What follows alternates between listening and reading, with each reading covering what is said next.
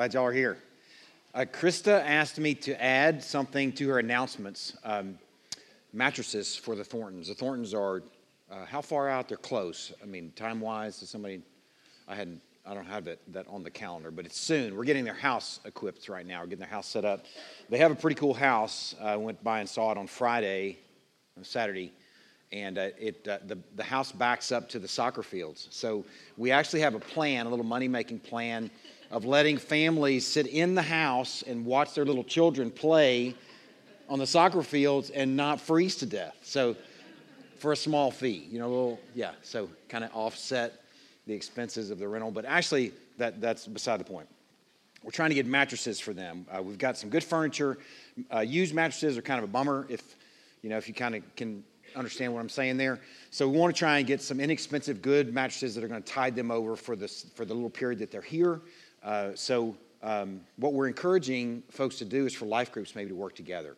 If life groups are sort of pitching in, then uh, many hands will make light work of that. So um, if life, life groups can work together on that, uh, Christy Cardwell will be there next on Thursday for between 10 to 2, 10 in the morning till 2 in the afternoon. So uh, that's a little window to hopefully get those last few things put together. Um, figure out where, yes, I want to pray next, and then I want to get us into our sermon. A little discombobulated with a little announcement there. We're going to pray for another church in our community. We do that each week. Uh, we're going to pray for Highland Terrace Baptist Church. Chet Haney is the pastor there. Chet Haney found out this week that he has uh, cancer, has some, uh, um, uh, had a sort of a surprising report from the doctor. Uh, unrelated injury led them to some uh, a diagnosis of cancer, so he's going to start chemotherapy treatment here, pretty soon. So we want to pray for Chet. We want to pray for that church. Uh, we want to pray that God will be glorified, not in spite of the suffering, but even through the suffering. So, like He does. Let's pray. God, we are thankful this morning that we get to gather and enjoy You in song and supper, um, and fellowship, and uh, hearing a word from You, Lord. You have blessed us already just gathering and uh, thankful for our, our time in worship this morning in song.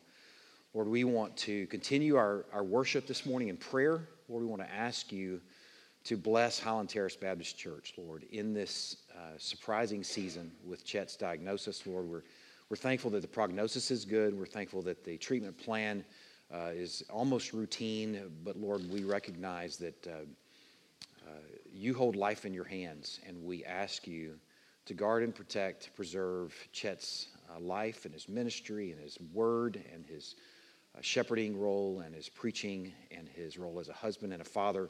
Lord, we just ask you to, uh, we just ask if we can entrust him into your good hands. I pray that you'd watch over him, that you'd watch over this treatment plan. Lord, we too pray that you would bless their church in this season. Lord, that you would give him a potency in the pulpit as he is uh, reckoning with real life and death issues, even in his own life, Lord, and um, depending on you maybe in a way that he hasn't, maybe ever, or maybe in some time. Or that you would make for some potent, um, Christ exalting, spirit filled teaching and preaching from his pulpit, Lord, from your pulpit at that church. We're entrusting them to you this morning and asking you to bless them.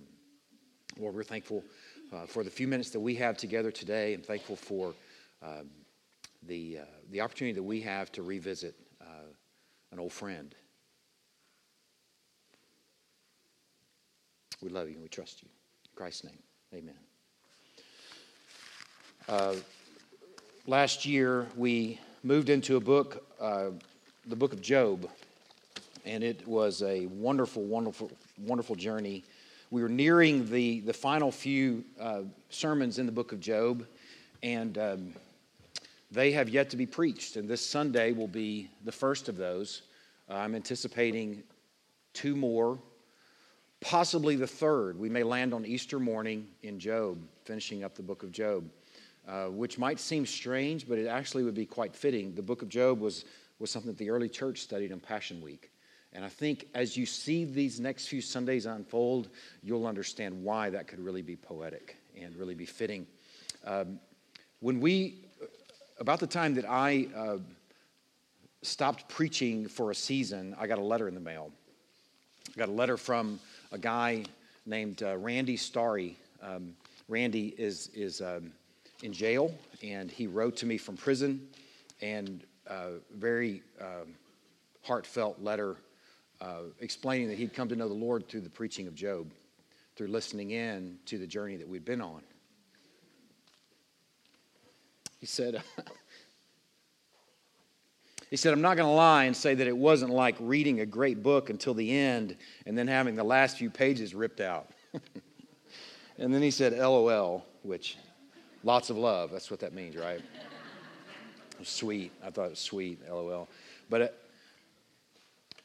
we, we, did, we did kind of stop short. And um, I think it's kind of cool, though, that hopefully, I, I, reached out to Randy recently and asked him to tune back in if he hadn't been tuned in uh, to finish the rest of the story. And um, I think it really is pretty special that we get to finish this story in these next few weeks. So you can turn to the book of Job if you haven't turned there already.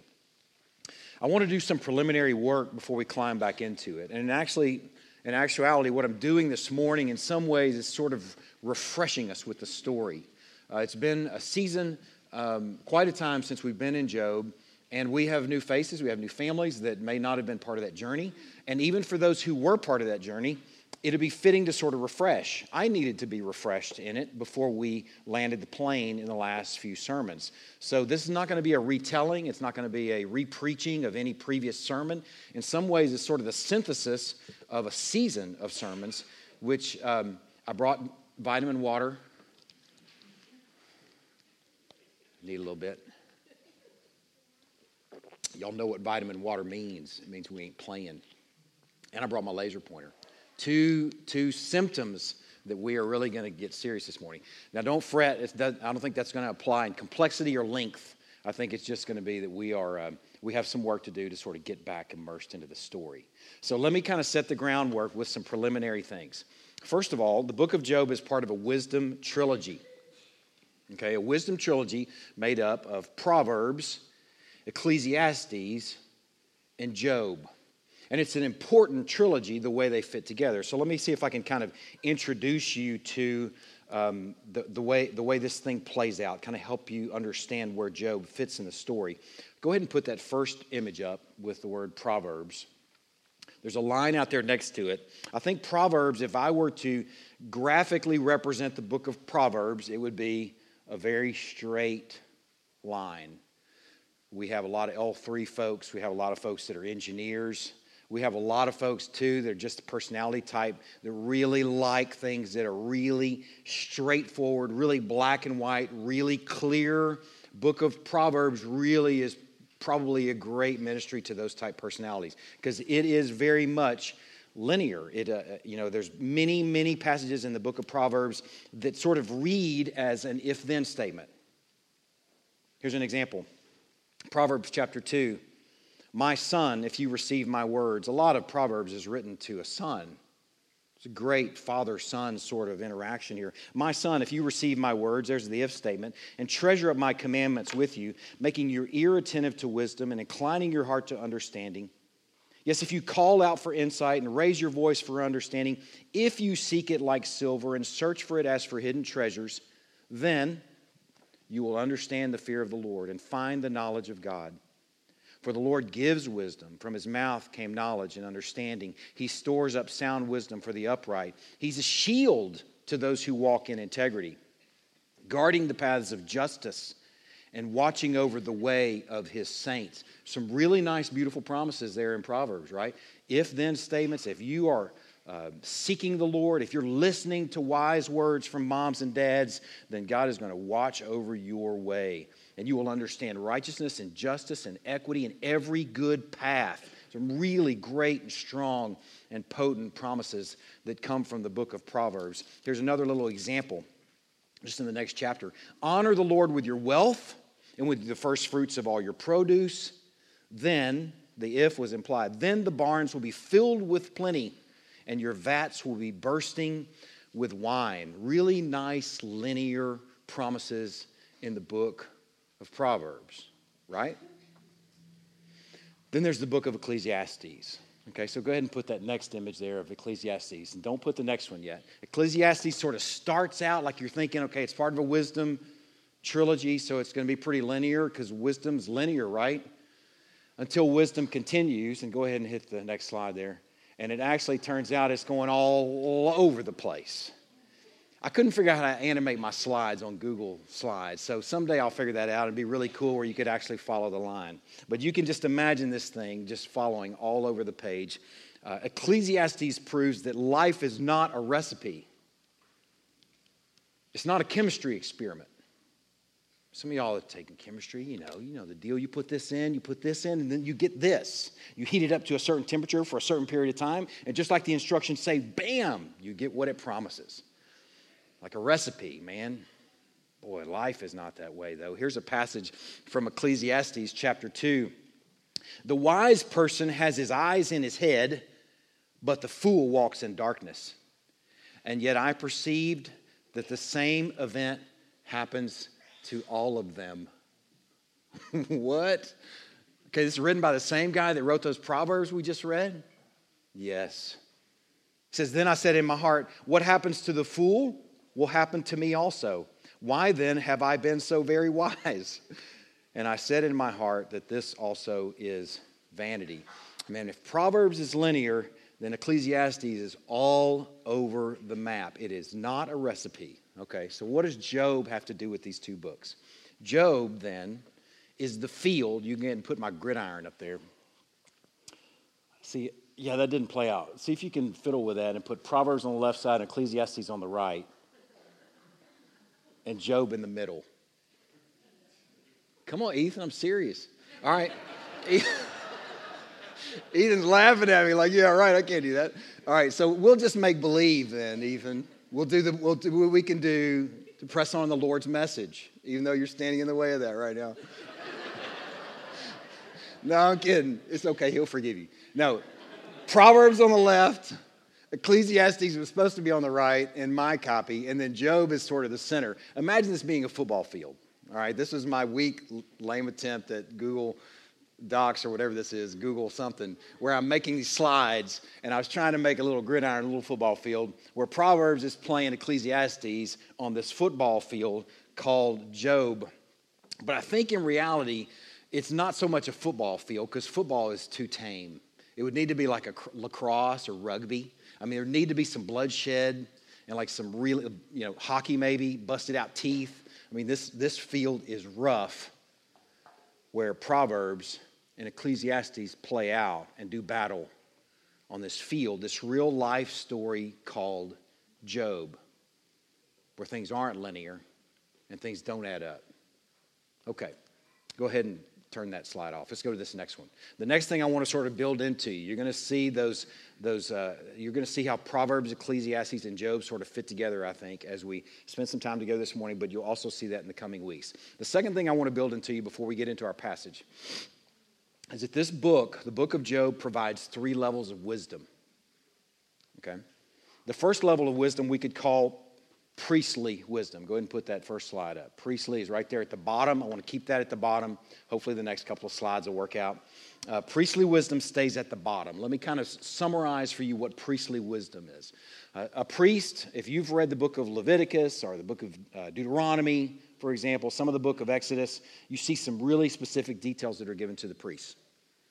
The priests have certain um, steps in an offering, and then it depends on the kind of offering that they're actually doing. It depends on what they do, how many times you wash something, what you cut, what you set aside, what you put over here, what you do over there, what portion is eaten by the priest, what portion is eaten by the worshiper, and what portion is burned up and sublimated in the fire. I mean, really detailed instructions. And all the while, priests are supposed to wear certain garments. They're supposed to have them cleaned every day. They're slicing and dicing. They're like um, like a butcher slash um, uh, veterinarian, I mean, slash uh, uh, priest all at the same time. And then also on top of that, they're also like a doctor, and then they're supposed to sort of discern who's clean or recovered from leprosy or some sort of rash, and then they go through a cleansing ritual, for example. There's tons of stuff that a priest has to do that requires a tremendous amount of wisdom. Okay, but for the priest, I'm to just tell you right now, it's pretty black and white. Those, those instructions are very, very specific. If you've read through the book of Leviticus, you're going, man, These guys had their work cut out for them, but then it's written there in black and white. They have an issue, they have a page they can turn to that tells them specifically how they reckon with it wisely with priestly wisdom. Okay? Priestly wisdom is something that's sort of a baseline wisdom. The next level of wisdom, you go ahead and hit the next slide there, is kingly wisdom. Okay, right there, the second level up. The king had to understand everything that the priest understood. The king had to have a view of all that the priest knew, but then the king had to know more than that. The king had to be tuned into nuance. Okay, you know the story, or you may know the story. If you don't, I'm going to share it with you. The story of Solomon. In, in 1 Kings chapter 3, Solomon prayed for wisdom, and then a famous story that unfolded on the same chapter right after that. I'll read this brief story, and you'll see an example of kingly wisdom where things are not black and white. Okay? The two prostitutes came to the king and stood before him. The one woman said, Oh, my lord, this woman and I live in the same house, and I gave birth to a child while she was in the house. Then on the third day after I gave birth, this woman also gave birth, and we were alone. There was no one else with us in the house. Only we two were in the house. You can envision these two women standing before Solomon. And this woman's son died in the night because she lay on him. And she arose at midnight and took my son from beside me while your servant slept and laid him at her breast, and laid her dead son at my breast. When I rose in the morning to nurse my child, behold, he was dead. But when I looked at him closely in the morning, behold, he's not the child that I had born. But the other woman said, No, the living child is mine, and the dead child is yours. The first said, No, the dead child is yours, and the living child is mine. Thus they spoke before the king. This sounds like the dilemma that a parent gets into where they have two kids claiming two opposite stories, but they're absolutely true, right? You know that moment, parents, where you're sitting there going, I need the wisdom of Solomon. Where's a sword? What can I cut in half here to make sense of this crazy dilemma? How can I possibly make sense of this? If the priest was having to make this decision, you know what he would do, right? Oh, you're prostitutes? Well, everybody get rocks because we just need to go and stone you. The priest wouldn't have anything to deal with here. The priest would not have enough wisdom to reckon with this problem. You need some more refined wisdom, some more, uh, a wisdom that dealt with nuance. And the king said, the one says, This is my son that is alive, and your son is dead. And the other says, No, but your son is dead, and my son is the living one. And the king said, Bring me a sword. So a sword was brought before the king. And the king said, Divide the living child in two, and give half to the one and half to the other. That's not in black and white anywhere else in our Bible, people. You understand that, right? This was going outside the lines right here. Nuance. Then the woman whose son was alive said to the king, because her heart yearned for her son, Oh, my lord, give her the living child, and by no means put him to death. And the other said, He shall neither be mine nor yours, divide him. And then the king answered and said, Give the living child to the first woman, and by no means put him to death. She is the mother. And all Israel heard the judgment that the king had rendered, and they stood in awe of the king because they perceived that the wisdom of God was in him to do justice. There's priestly wisdom, which is it's wisdom. But then on top of that, there's kingly wisdom. King, kingly wisdom absorbs priestly wisdom, but then it has room for gray areas to make decisions that are outside black and white. Okay, now the book of Job is unique. It gives us both of those perspectives, but it gives us something else. This next level of wisdom. Go ahead and put that next slide up there prophetly wisdom. That's not a real word, it's a word I made up, but it's one that kind of gives you a place to park prophet like wisdom. Prophet like wisdom. The prophet had to understand everything that the, the priest understood. The prophet had to understand all the rituals and laws and all the Levitical uh, practices and all those applications. The prophet also had to understand the mind and intentions of the king. He had to have room for nuance to sort out kingly type decisions. But the prophet also had another vantage point up and beyond that. The prophet had a view into the throne room and the intentions of God. You've heard the message of the prophets, the major and minor prophets. God says this. Well, how do you know that, prophet? Because God is giving them a message. God gives them this big vantage point that sticks their heads up and above and through the styrofoam into the throne room. Now, I'm joking, it's not styrofoam, but you can kind of envision what I'm talking about. In Job, we have that vantage point. In Job, we actually have access into the throne room. We see these events unfolding in the book of Job that are on ground level. It would be Job and his friends and his wife and his family, his servants, these things that we're seeing right here. But then we have the vantage point also where we are invited into the throne room. We're able to stick our head up like a giraffe into the throne room and peer around, and we see these things unfolded where we realize that God is up to something in these events that are happening down here. Job is a unique perspective and vantage point for us because it gives us priestly wisdom, kingly wisdom, and prophetly wisdom, peering into the throne room to see what God is up to. Let me just say, go ahead and get ready for Job. If you flipped around with me on those passages, you can get back to Job chapter 1. And let me just say, as you're turning there, these three levels of wisdom. This is a little side note to parents. I kind of mentioned briefly, you know, the parent that's standing over two children that have two completely different stories that are just all in, saying they're absolutely true, and you're trying to sort them out. Let me just speak to parents for a minute about this three levels of wisdom. And I want to speak to supervisors, I want to speak to anybody that's in any position of authority teachers, any one of you in any position of authority, to understand that you are wise if you learn to incorporate all three levels of wisdom into your movement with other people. Priestly wisdom is not always black and white, or is black and white, but circumstances are not always black and white. I'll give you an example. A kid comes home from school and he's acting up. He's not doing what you're telling him to do, Dad. Let's talk to dads because I can identify with what dads do when dad gets frustrated. Dad speaking to a child that comes home from, the, from, from school at the end of the day. He's telling the kid to go clean up his room or telling him to go tend to some chore or something, and the kid acts up and kid disobeys. And what does dad tend to do? He tends to move black and white like a priest. I said something and it's black and white what you have to do, what I have to do. Now you're going to get punished and making a beeline for the paddle. I've done it. Is there anything wrong with that? Hey, it is some level of wisdom. But kingly wisdom understands too there may be some nuance in there. This child may have had a tough day at school. This child may have been bullied at school that day. This child may have been uh, mistreated by a classmate or a teacher or perceived that they were mistreated. This child might be carrying all kind of stuff home at this school day and they're acting out in a way that for you it's black and white, but it may be a little more nuanced than that. And you might need some kingly wisdom in how you move with them, Dad. And even beyond that, you can peer up through the styrofoam with the giraffe poking your head into the throne room, realizing that God is up to something with this child. That He's raising this child to be a follower and child of His, first and foremost. That what might feel like an inconvenience for you, where you want to make a beeline for the paddle, might be a moment for you to go, What happened to this, this boy today? Let's sit down with him, and instead of making a beeline for the paddle, let's make a beeline for the couch. Let me put my arm around my lad and say, Come here, buddy. Tell me about your school day.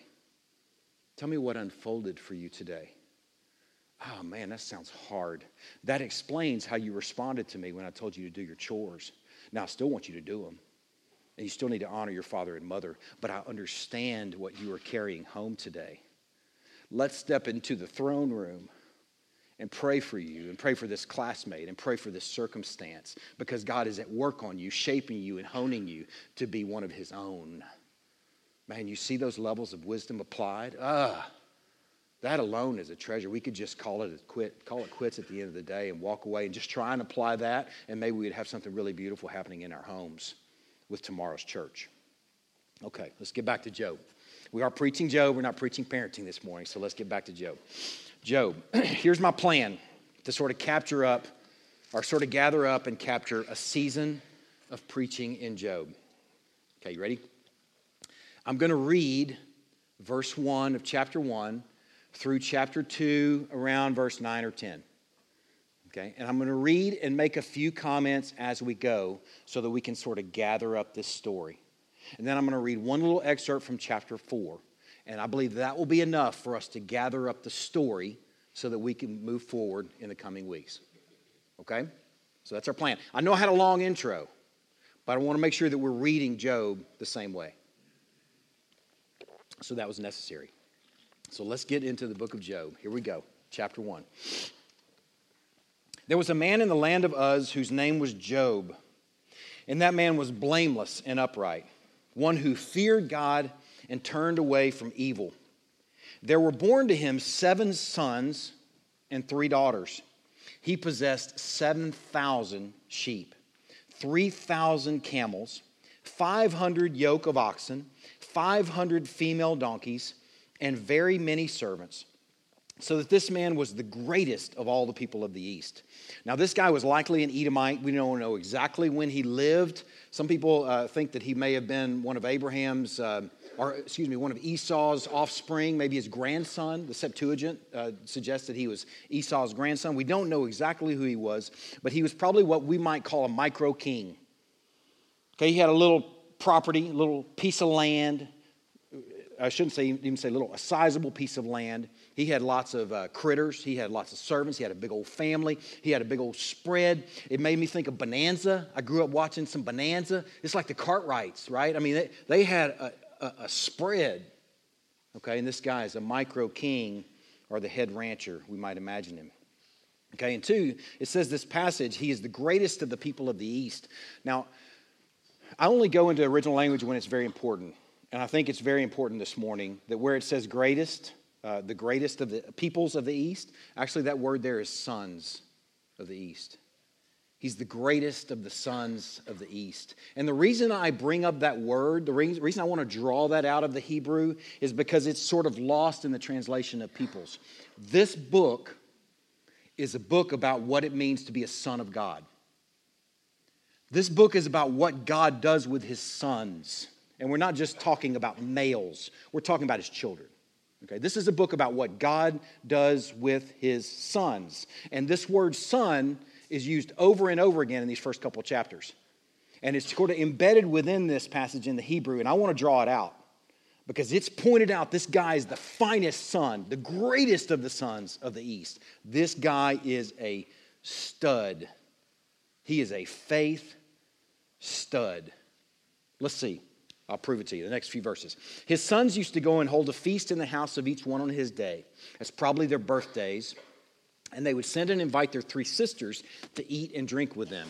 Now, I don't know why the girls didn't get birthday parties.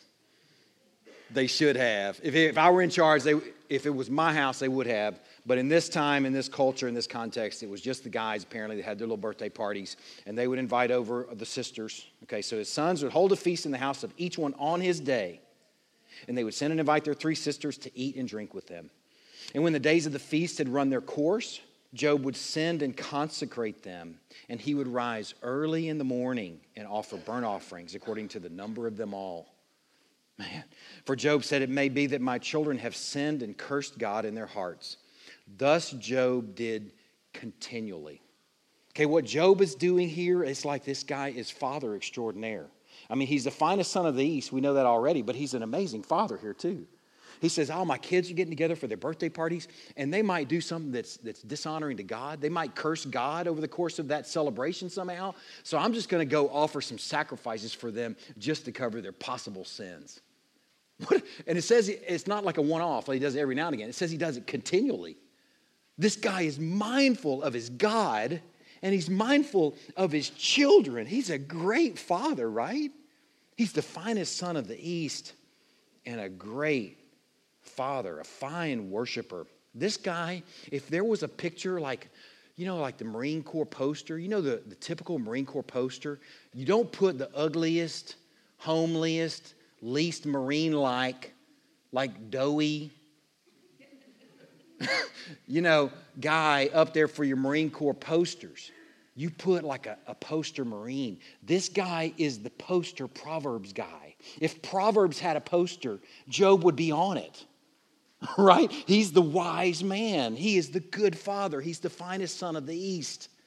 If Proverbs were a movie, and you had that little movie thing up there, Job would be the main character. Man, he's a dandy. He's a dandy. Verse 6. Now, there was a day when the sons of God, okay, shift gears. You kind of know Job's story, okay, a little bit. You'll get to know Job more as we go. But we kind of got the big picture of this micro king, the finest son of the East. He's a dandy, pious man, like in a, not a negative piety, but a real genuine piety. And, uh, and then we're going to shift gears here now in verse 6. Meanwhile, Job is being Job. He's continually offering sacrifice for his family. And meanwhile, This goes on in, in verse 6. Now there was a day when the sons of God came to present themselves before the Lord, and Satan also came among them. Okay, there's that word again, sons.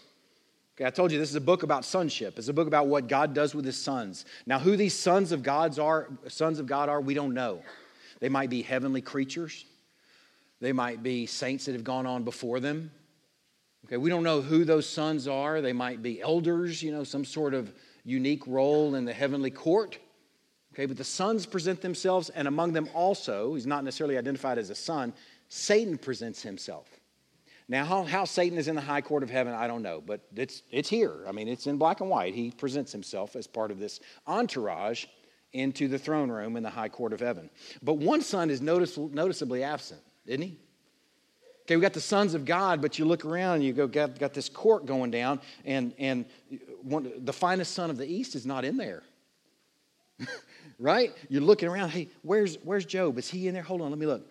Oh, wait a second, he's not. He's off busy being Job. He's all busy offering continually sacrifices for his sons and daughters in case they err against the living God. He's off being a pious, God fearing man, the finest son of the East. Meanwhile, court is going down and he's not even represented in there. He doesn't even have a lawyer in there.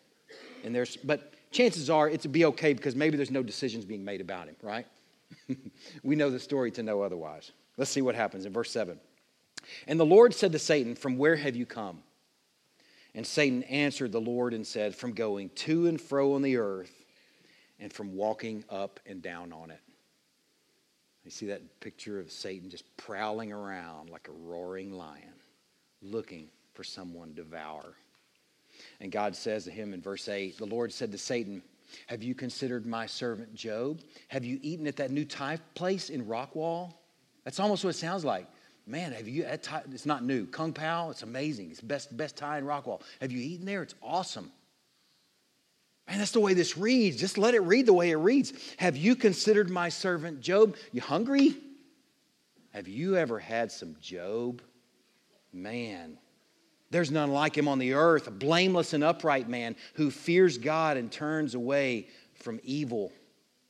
Now, let me just gather this up. If you didn't take the narrator's words for it, okay, we don't know who the narrator of Job is. But if you didn't take the narrator's words that he's one of the fine, he is the finest son of the East. If you didn't take the narrator's words for the fact that he's offering sacrifices for children continually, that he's a pious man, then maybe you'll consider God's commentary on Job. Okay, we'll see what God has to say about Job here. He says he is a blameless man.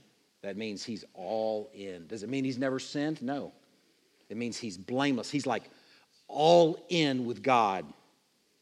Okay, he's given God everything he has, all that he is. He's blameless. He's upright, he's righteous. That's a synonym with righteousness. And he fears God and he turns away from evil. Those four things. He's blameless, he's upright, he fears God and he turns away from evil. And yet, don't miss what we just read God served him up. Have you eaten at that new place in Rockwall? Have you ever had some Job, Satan? Man, I want you to I want to point out too that this is important. He serves him up like he's an offering. He serves him up like he's an offering. And remember that offerings that are served up to the living God are not bucktooth lambs. They're not three legged lambs. They're not one legged lambs. Okay? They're not flawed in any way. They are unblemished. They are blameless. They are whole. And this Job is being offered up an unblemished, fine sacrifice. So let's see what Satan says in verse 9. So Satan answered the Lord and said, Does Job fear God for no reason? Have you not put a hedge around him and his house and all that he has on every side? You've blessed the work of his hands. Look at the Cartwright spread. I mean, they got all these critters Look at all these, these cowboys they got working for him. His possessions have increased in the land, but stretch out your hand and touch all that he has, and he will curse you to your face. Satan is doing what Satan does he's accusing. He's accusing Job of having a mercenary faith.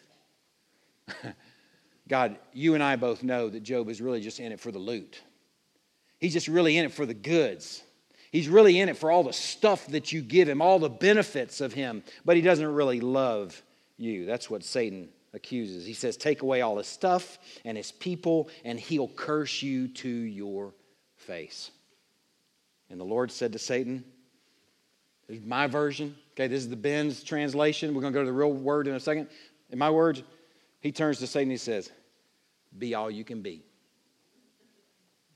Satan, knock yourself out. You think he'll do that? Well, you just go ahead and you be all you can be, and we'll see. Okay, here's what he says to him specifically in the word He says, Behold, all that he has is in your hand. Only against him do not stretch out your hand. So Satan went out from the presence of the Lord. And let's see what happens here in these next few verses. I'm going to just tell you right now, they are gruesome. They're easy to read, but they're gruesome. Just imagine for a moment, we're talking about a real person. We're talking about a real man that loves the Lord. We're talking about a real man that's blameless, who's all in. Imagine this sequence of events happening in any one of our lives. Imagine it happening in anyone living. It wouldn't be in front page news. Listen to this. Listen what happens in these next few verses. Now there was a day when his sons and daughters were eating and drinking wine in their oldest brother's house. Oldest brother's birthday. They got the little pointy hats on. Got the little things that you blow that unroll. You know, they got confetti, you know, glitter, throwing it on each other. Edible glitter, because when it lands on the cake, you can still eat it. Man, they're having a ball. It's awesome. Awesome. The oldest brother always has the best birthday parties. It's great. Sisters are sort of hosting. It's a good time. They're eating and drinking in their oldest brother's house. And there came a messenger to Job and said, The oxen were plowing and the donkeys feeding beside them, and the Sabaeans fell upon them and took them and struck down the servants with the edge of the sword, and I alone have escaped to tell you. Oh, man. wow, that's a tragedy. We've got the oxen and donkey that are taken by the Sabaeans, and we've got the servants that are dead, the ones that tended to the oxen and donkeys. Okay, that's bad news. Okay? While he's yet speaking, Excuse me, servant, let me interrupt you. I have some really bad news. It looks like you have really have something bad to tell, and it sounds like you're just on the tail end of telling it. But let me jump in and interrupt you because I have some more bad news that I need to share with Job. While he's yet speaking, there came another and said, The fire of God fell from heaven and burned up the sheep and the servants and consumed them, and I alone have escaped to tell you. What? Okay, the Sabaeans I could get. You know, you got a raiding army. I got this thing that happens over here where Sabaeans come and they take our critters and they kill our servants. That makes a lot of sense. But okay, fire fell from heaven. The fire of God fell from the sky. Fire. Where does that happen? I had no heads up. Meteorologists didn't say there was any fire report today. Low fire threat. What in the world is going on here? And while he's yet speaking, there came another and said, Well, the Chaldeans formed three groups and made a raid on your camels and they took the camels and they struck down the servants with the edge of the sword, and I alone have escaped to tell you. Wow, the casualty list is mounting. And we've got oxen and donkeys that are gone. We've got the servants that are dead that tended to the oxen and donkey. We've got the sheep that are sort of burned up like an offering. Sounds a lot like an offering. And then we got the servants that tended to the sheep that are also burned up like an offering. And add to them that the camels are gone now with the Chaldeans and the servants that tended to the camels are dead. And while he's yet speaking, excuse me, can I interrupt you? I have one more report for Job here. While he's yet speaking, there came another and said, Your sons and daughters were eating and drinking wine in their older brother's house. They're wearing their pointy hats and blowing their little things, their little things that make noise and unroll. And behold, a great wind came across the wilderness and struck the four corners of the house. What wind hits in four cardinal directions at the same exact time? That's crazy. The four corners sound a whole lot like an altar. This thing is sounding like an offering is taking place here. The wind folds this house in. A great wind came across the wilderness, struck the four corners of the house, and it fell upon the young people, and they are dead. And I alone have escaped to tell you. Man, that is quite a casualty list. Oh, man, I wonder if Job is going to do what Satan said he was going to do. I wonder if he's going to curse God. Let's see. Then Job arose and tore his robe and shaved his head and fell on the ground and he, oh, he worshiped. He worshiped. And he said, Naked I came from my mother's womb, and naked shall I return. The Lord gave me all this stuff and all these people, even, and the Lord has taken it away. Blessed be, not cursed be, blessed be the name of the Lord. Man, what, what a guy. Wow. You got to like the guy. He didn't blame the Sabaeans. Those wretched Sabaeans. Grr. I'll get those Chaldeans yet. He doesn't do any of that. He doesn't go after the Sabaeans. He doesn't go after the Chaldeans. He doesn't go after the meteorologist. He didn't tell me we were going to have wind from four cardinal directions today fire from the sky. He didn't go after the guy that built his son's house. I'm going to get him yet. Those building plans were terrible. A wind blew over the house. Man, he attributed this great calamity, this terrible loss, to, don't miss it, to his Lord.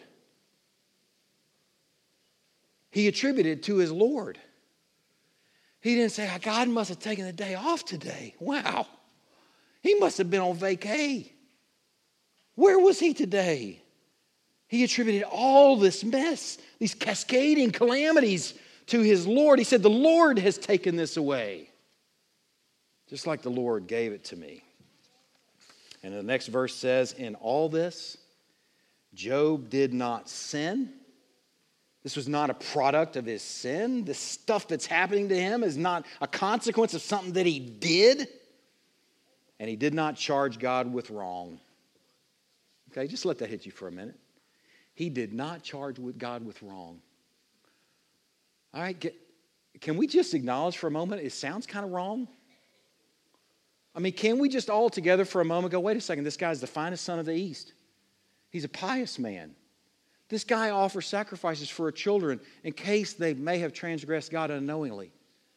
This God is blame, this guy is blameless. He's upright. He fears the Lord. He turns away from evil and this terrible stuff is happening to him, man, that sounds kind of wrong, doesn't it?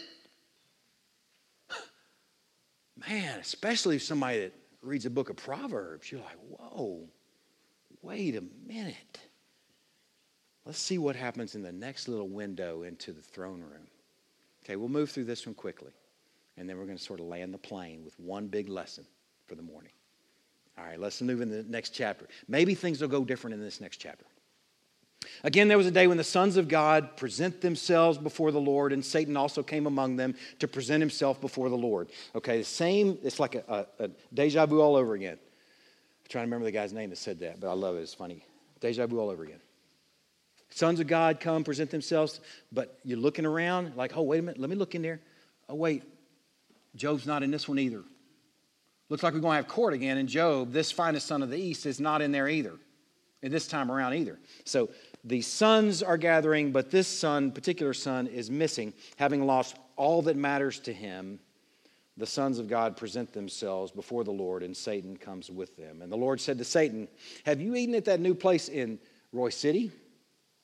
Actually, we should say Rockwall again because we're still talking about the same guy to keep the image the same. Have you eaten from that, that new place in, in, in, in Rockwall? The Lord said to Satan, From where have you come? And Satan said to the Lord, From going to and fro on all the earth, from walking up and down on it. He sounded really hungry, prowling around. And the Lord said to Satan, Have you considered my servant Job? That there's none like him on the earth, a blameless and upright man who fears God and turns away from evil he still holds fast his integrity, although you incited me against him to destroy him without reason. Man, remember Job, Satan? How'd he do? How'd that test go where you took everything away from him? How did he handle that? Did he curse me or did he bless me? Looks like he still holds fast to his integrity. You incited me to destroy him without reason. We could add to the criteria or the list of characteristics of this guy the finest son of the East, blameless, upright, turns away from evil, fears the Lord, pious, giving offerings and or, uh, sacrifices for his own son. We could add in there that there, he was incited without reason. Man, this guy truly is a dandy. He did nothing to deserve this cascade of calamities, nothing to deserve what has happened to him. And Satan answered the Lord and said, Skin for skin. This guy is, is undaunted. This guy, this Satan, is undaunted. All that a man has, he will give for his life, but stretch out your hand and touch his bone and his flesh, and he will curse you to your face. Touch his flesh now. See, I was just kind of kidding when you take all his stuff away. Clearly that didn't work, but I'm not going to even acknowledge that. But you touch his flesh, now you make him suffer physically beyond his loss of everything, then he'll curse you. And the Lord said to Satan, Be all you can be. Yeah, that's my translation. Knock yourself out, Satan. Give it your best shot. Behold, he is in your hand, only spare his life. So Satan went out from the presence of the Lord and he struck Job with loathsome sores from the sole of his foot to the crown of his head. He took a piece of broken pottery with which to scrape himself when he sat in the ashes.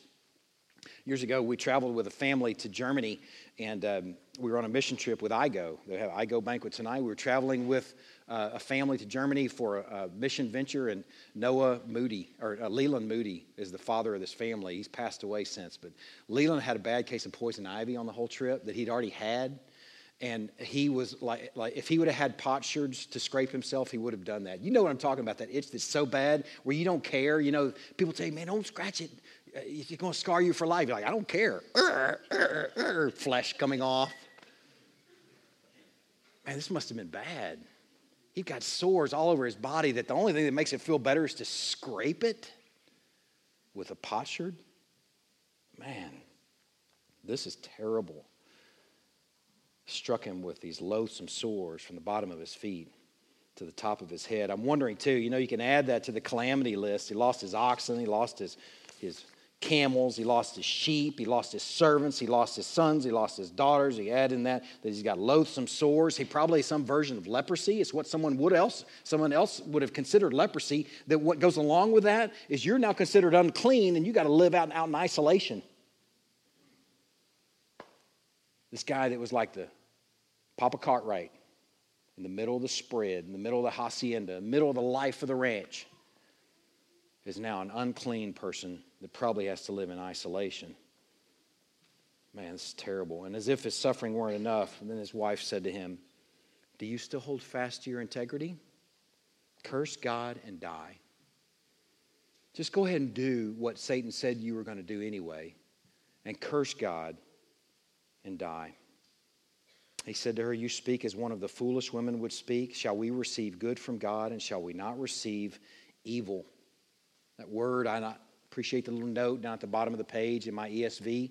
If you have an ESV, look at the bottom of the page. It says disaster. If you have a tough time with the notion of evil coming from God, which I do as well, then let disaster fit in there, because that's what that word means. Can we accept good things from God and not also disaster and not also calamity? And then it says, In all this, Job did not sin with his lips. Shall we not receive good from God? Seven sons, three daughters, a big spread 7,000 sheep, 3,000 camels, 500 oxen, 500 donkeys, very many servants, a micro kingdom. Shall we not accept these good things from God and not also that you lose your oxen, you lose your donkeys, you lose your servants, you lose your sheep, you lose your camels, you lose your seven sons, you lose your three daughters, and you are covered with sores from the bottom of your foot to the top of your head? In all this, he did not sin with his lips or attribute God with something that wasn't true. Man, this is important. I think it's important that we see this. Just summary of the story. He's the finest son of the East. He fears God. He's offered up by the God that he fears. And then Satan's doing, he loses everything except his wife. Arguably, that could have been a continuing suffering to hear that from his wife. Just go ahead and curse God. You know the access we give each other as spouses. You can make your husband or your wife sore with but a word. And you can also make them feel like a piece of trash with but a word. And imagine your wife just telling you, just go ahead and curse him. Just go ahead and curse him and die. Man, what a terrible story. As if the suffering wasn't enough, if what he lost wasn't enough, you're introduced to his friends. I'm going to summarize his friends in one verse. And I want you to see this verse. Look at chapter 4. And then we're going to gather this thing up. We have to hear from his friends. The sizable part of this book of Job comes from his friends, this section called the dialogues. If you've read the book of Job, you know it's real tidy up until the end, about chapter 2. Chapter 3, he goes into a lament where he's lamenting the day of his brain. I just wish I had never even been born. And then the dialogues begin, and it's the sizable portion of the book where these three friends, Eliphaz, Zophar, and Bildad, these three friends just lay into him one, one right after another. And then a fourth, a little young guy, chimes in named Elihu later on. But let me summarize what these friends have to say to him. The friends show up. He's sitting in, in sackcloth and ashes. He's scraping himself. The friends show up and they weep and they sit with him in silence for seven days. Okay, that's, that's pretty good friends so far. Sometimes you somebody's really in the throes of stuff. Don't just say, hey, God has a special plan for your life. Maybe the best thing you can do is just shut it. Just put your arm around somebody and just be quiet and just weep with them. So these three friends have a good showing so far, but then they start speaking. And this guy, Eliphaz, so nicely summarizes what their whole message was through the rest of the book. In chapter 4, verse 7, he says, Remember who that was innocent ever perished, or, were, or where were the upright cut off? As I have seen those who plow iniquity and sow trouble reap the same. It's a summary of the message from all three friends and even Elihu for the rest of the book, up and toward where God speaks. The message from these three friends that ended up being bad gouge, the largest portion of the book of Job is not true. The largest portion of the book of Job is this message good things happen to good people, and bad things happen to bad people. Remember who was innocent ever perished? Or where were the upright cut off? As I have seen those who plow iniquity and sow trouble reap the same. Job, good things happen to good people, and bad things happen to bad people, and there's some crazy bad stuff happening to you. So you do the math, buddy. Man, thanks friend. Wow, that's so comforting, right? Thanks so much, buddies. I'm so glad you came over here and showed up to give me this message. The suffering continues at the mouths of his friends. So we left Job in July of last year, sitting in sackcloth and ashes at the end of the rebukes from his friends, man, he suffered gracious. The finest son of the East, a blameless and upright man who feared the Lord and turned away from evil. He's an unblemished lamb. Man. And he's sitting in ashes, covered with sores. He's ruined. He's decreated. He's crying out and groping for God, yet he is holding fast to his integrity. So many lessons from the book of Job in this last season. I thought I would just summarize it with just one big lesson, and it is this. His friend Eliphaz said, The innocent don't perish. Remember? Good things happen to good people. Bad things don't happen to good people, is what Eliphaz said. Where were the upright cut off? Here's the lesson that we learned over the course of this book. Because remember, we have prophetly insight. We know what's going on in the throne room. The message that we learned is that the innocent, in fact, do perish. We learned in this last season that the upright are at times absolutely cut off. Man, the message that we learned so far is that a sizable portion of this book of Job is just flat, bad gouge. And it's eloquent too. Some of the finest poetry in our Bibles is written by guys that were saying true things but applying them wrongly. A lot of what these guys had to say was true. You could pull it out of the page, you could put it on your desk at the office some really good stuff, but it's applied in a situation that was not fitting. Man, the right or true information wrongly applied is false information. And that's what came from these guys. If you want to summarize the wrong message, the wrong message from these guys is that good things happen to good people and bad things happen to bad people. That's not a good rule to live by. Y'all know we build that into one another from day one, right? We do it with our kids. Kids, you study hard, you're going to make good grades, right? Kids, you apply yourself in school, things are going to go well for you. You work hard at sports, man, you're going to be great at it. Whatever you want to be, you can do, you can be. And that all makes a lot of sense until it doesn't. What about the kid that applies himself that doesn't have the wherewithal to, to do, make good grades?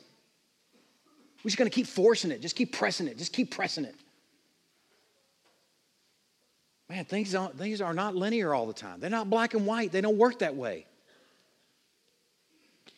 Good things don't always happen to good people, and bad things don't always happen just to bad people. A lot of times, bad things happen to good people. You can be doing everything right, and it can come, become completely come unraveled. I thought I'd give you a visual. I thought I'd give you a visual of the message of Job's buddies. This is the message that we so often build into one another. You can even hear it in church. Man, you follow God, everything's going to go great for you. Really? Following God may cost you your life.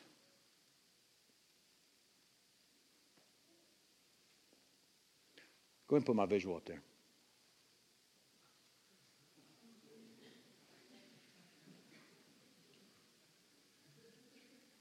This guy skipped leg day. like every day. Like he never had a leg day. I mean, the good thing is, no, we're not picking on anybody. And I think it's actually Photoshop, but it is kind of funny. But it's a great visual of what it's like for you to live in this black and white environment and apply this principle of good things happen to good people, bad things happen to bad people in everything. Because it works a lot of times, man. You can lift some stuff, but you're not nimble. You can't handle, you can't move around, you can't negotiate, you can't zig and zag and slip and slide to handle these curveballs that they're thrown at you. Man, don't be this guy. Don't be Eliphaz, Bildad, and Elihu, and Zophar, where things are just all linear and all tidy. Man, bad stuff's happening to you? Ooh, you better stop doing that bad thing. Man, some bad stuff might be happening to you that God actually might be orchestrating for something bigger than you. Man, that's a great message of Job. A great message of Job. We have that prophetly wisdom that we know that there was something going on behind the scenes. We had that poster boy. Okay, you can turn that image off. I don't anybody study this guy anymore. Crazy, strapped. Man, we know that God had nothing but good things to say about Job. Blameless, upright, feared the Lord, and turned away from evil. Yet he slayed him. Didn't he? He slayed him. This book is a book about what God does with his sons, a good father. What he does with his sons, that's whatever it takes to bring his sons into his presence. You want to know what Job is about? It's about a good father bringing his son into his presence. My encouragement to you is to let your suffering be reframed, repackaged through the lens of a good father that's doing something with that. He wasn't on vacay. Whatever you're going through, he wasn't snoozing. He is a good father, and he's doing something with this to bring you into his presence. That's the carrot, people. That's the carrot. Let's pray. God, what a great story. What a great window into our troubles and trials and sufferings, and great window into the character of a good father. God, we're thankful that you are not, that you're never idle, that you're never on vacation, that you're never caught off guard, that anything that happens to us only happens by permission. What a great view, prophetly view into this throne room. To see the access that you gave for a purpose, Lord. I pray in these next couple weeks that you will amplify and expose that glorious purpose that you have in suffering and this good thing that you are doing to us to bring us into your presence. Lord, we are thankful for this fine book and this fine story. Praying this in Christ's name. Amen. On our supper this morning, we're going to enjoy another son who was offered up. Offered up. He was and is the finest son of the East and the West and the North and the South. Hmm. He too was and is blameless and upright. He turned away from evil perfectly, flawlessly, every single time. And he held fast to his integrity, though tempted, and he entrusted himself to a good father, even up and true and through the cross. Man, let's enjoy this fine son as we distribute the elements.